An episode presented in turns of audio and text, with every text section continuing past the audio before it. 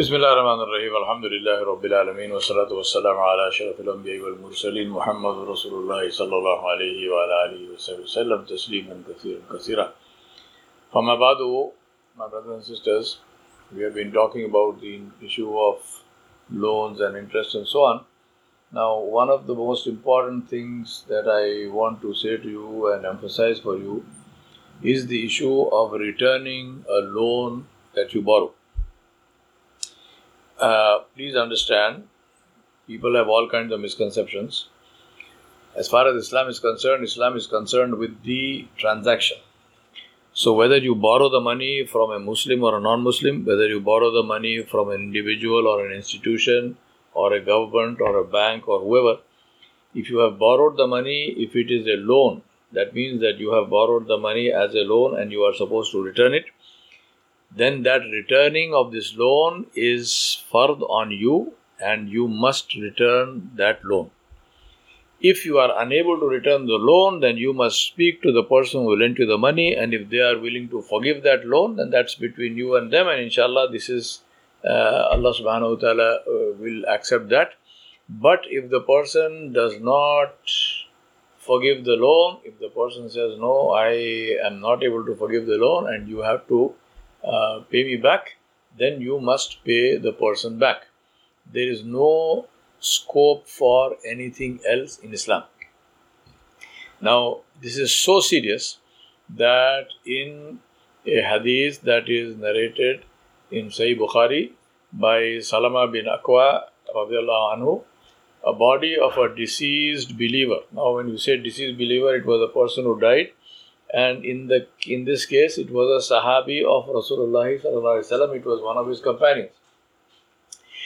He said, a body of a deceased believer, which means now, when I'm saying one of his companions, obviously this was a practicing Muslim of the highest order, highest level, and uh, the money that he borrowed uh, was something that he obviously wanted to return. It was not something, he did not borrow it uh, with a bad intention or anything like that. It, he borrowed the money and he, before the money could be returned, Uh, he died.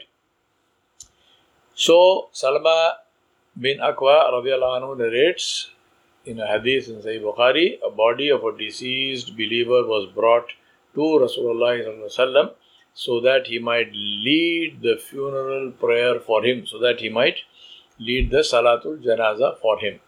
Rasulullah sallallahu alaihi wasallam asked, uh, is he in debt?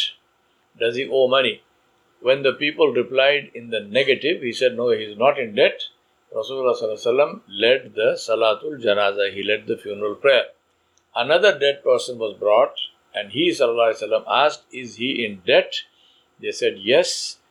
Rasulullah sallallahu alaihi wasallam refused to lead the Salatul Janaza and he said, lead the prayer of your friend, and he was going to walk away. Then Abu Qatada, one of the uh, Sahaba of Rasulullah, he was there and he said, Ya Rasulullah, I undertake to repay his debt. I undertake to repay his debt. Uh, Rasulullah said, that is fine. And then he led the Salatul Janaza of that person. Now, see how serious this matter is. This is not a matter of fun and games. It is not a matter of Uh, you know, sort of saying, ah, theek hai, hum karenge, we will do, is okay. It's not okay. It is a very, very serious matter, uh, which is so serious that Rasulullah sallallahu alaihi wasallam did not even lead the Salatul Janaza of one of his own Sahaba. Right?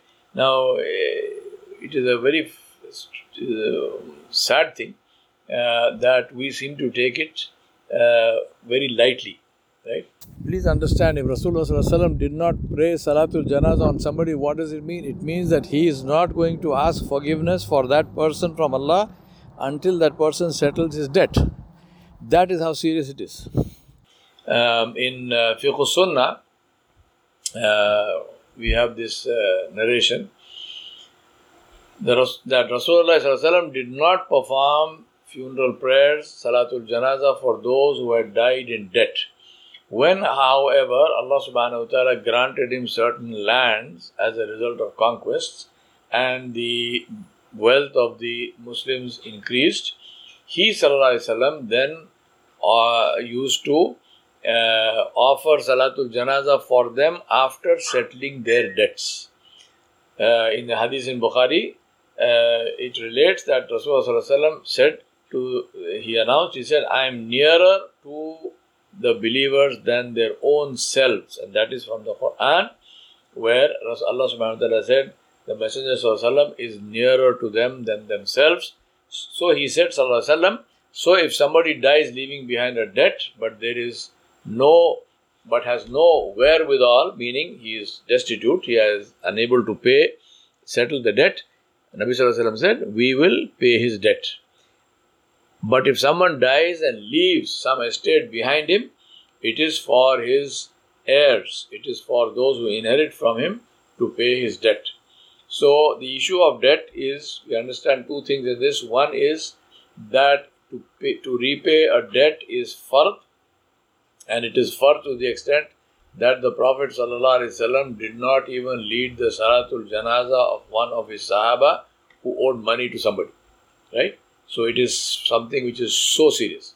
Number one. Number two, that uh, if the person has de- has debt, and if he leaves behind an estate, if he leaves behind uh, an inheritance, then it must, the debt must be paid out of that inheritance, which means that those who are inheriting from him are also inheriting his debt.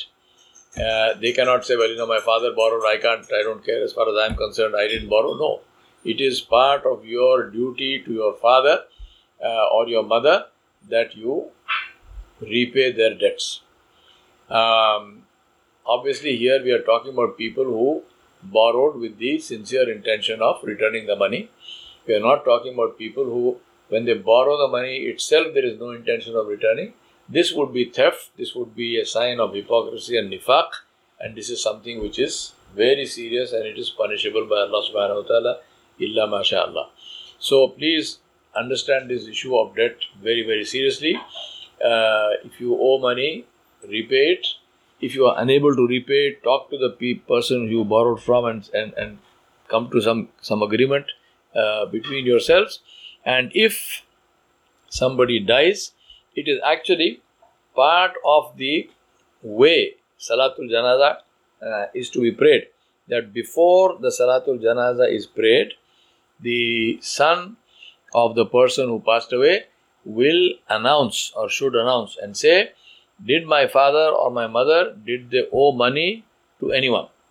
Uh, if that is so, then I will repay this money, or they should forgive this money. This is something that should be done before the Salatul Janazah is prayed. If they don't do that, then the Salatul Janazah is being prayed. I don't say it is not valid, but definitely it is deficient. This announcement should be made and this matter should be settled before the Janazah is prayed. Because the fact of the matter is that if somebody dies and they owe money, then they will not go into Jannah because of this debt. Allah subhanahu wa ta'ala will hold them in abeyance until this debt is paid, and if it is never paid, then there is a very big problem. So, we don't want uh, to be in that problem, and we don't want our loved ones to be in that problem. So, whoever inherits from somebody, or if the, even if you are not inheriting, maybe it's a friend who died and you know this friend cannot pre- repay the money, then it is from the hasana, from the akhlaq of the Muslim, it is from uh, the good deeds to repay the debt for your brother or your sister.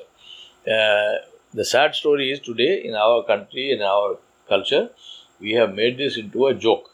Uh, in Hyderabad, there is a joke. Kharz-e hasana bolu to kya?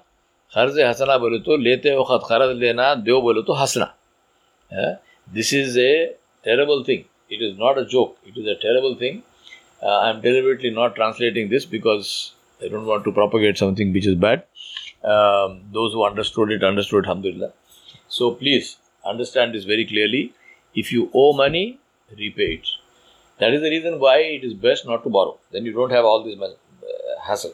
But if you borrowed, you borrowed for whatever reason, make sure you return the money or make sure you have an agreement with the person to say what will happen if you die. Because if you die and you have not repaid your debt, believe me, you are in serious trouble. And if your children don't repay your debt, then your children are also putting you in serious trouble, uh, and they are not fulfilling the responsibility that is due to them uh, from on behalf of their father or mother.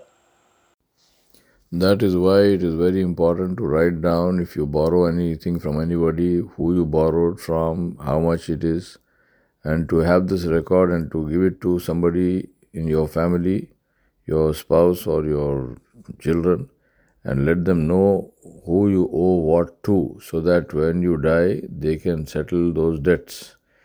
That is why, alhamdulillah, Allah subhanahu wa ta'ala revealed the, large, the longest ayat in the Quran, وَإِذَا تَدَيَنْتُمْ بِدَيْنِي إِلَىٰ أَجَلٍ مُسَمَّى, to the end, to emphasize this, the importance of having a wasiyat, a will which in the, which which uh, has these records, so that you don't die and then people don't know who you owe what to, and then you are you have problems with Allah subhanahu wa ta'ala, because you when you owe the money, uh, unless it is paid, uh, it is a it is an impediment to getting into Jannah. So very important to make these records and to ensure that people who are uh, your close people, that they know that they know about these things. So debts are extremely serious, um, and please take note of this, inshallah, and let us live a life which is free, inshallah, from any kind of debt that we owe only to Allah subhanahu wa ta'ala, because Allah is the one who forgives. People don't forgive. Wa sallallahu ala nabiyil kareem wa ala alihi wa sahbihi ajma'in bi rahmatika ya rabbal alamin.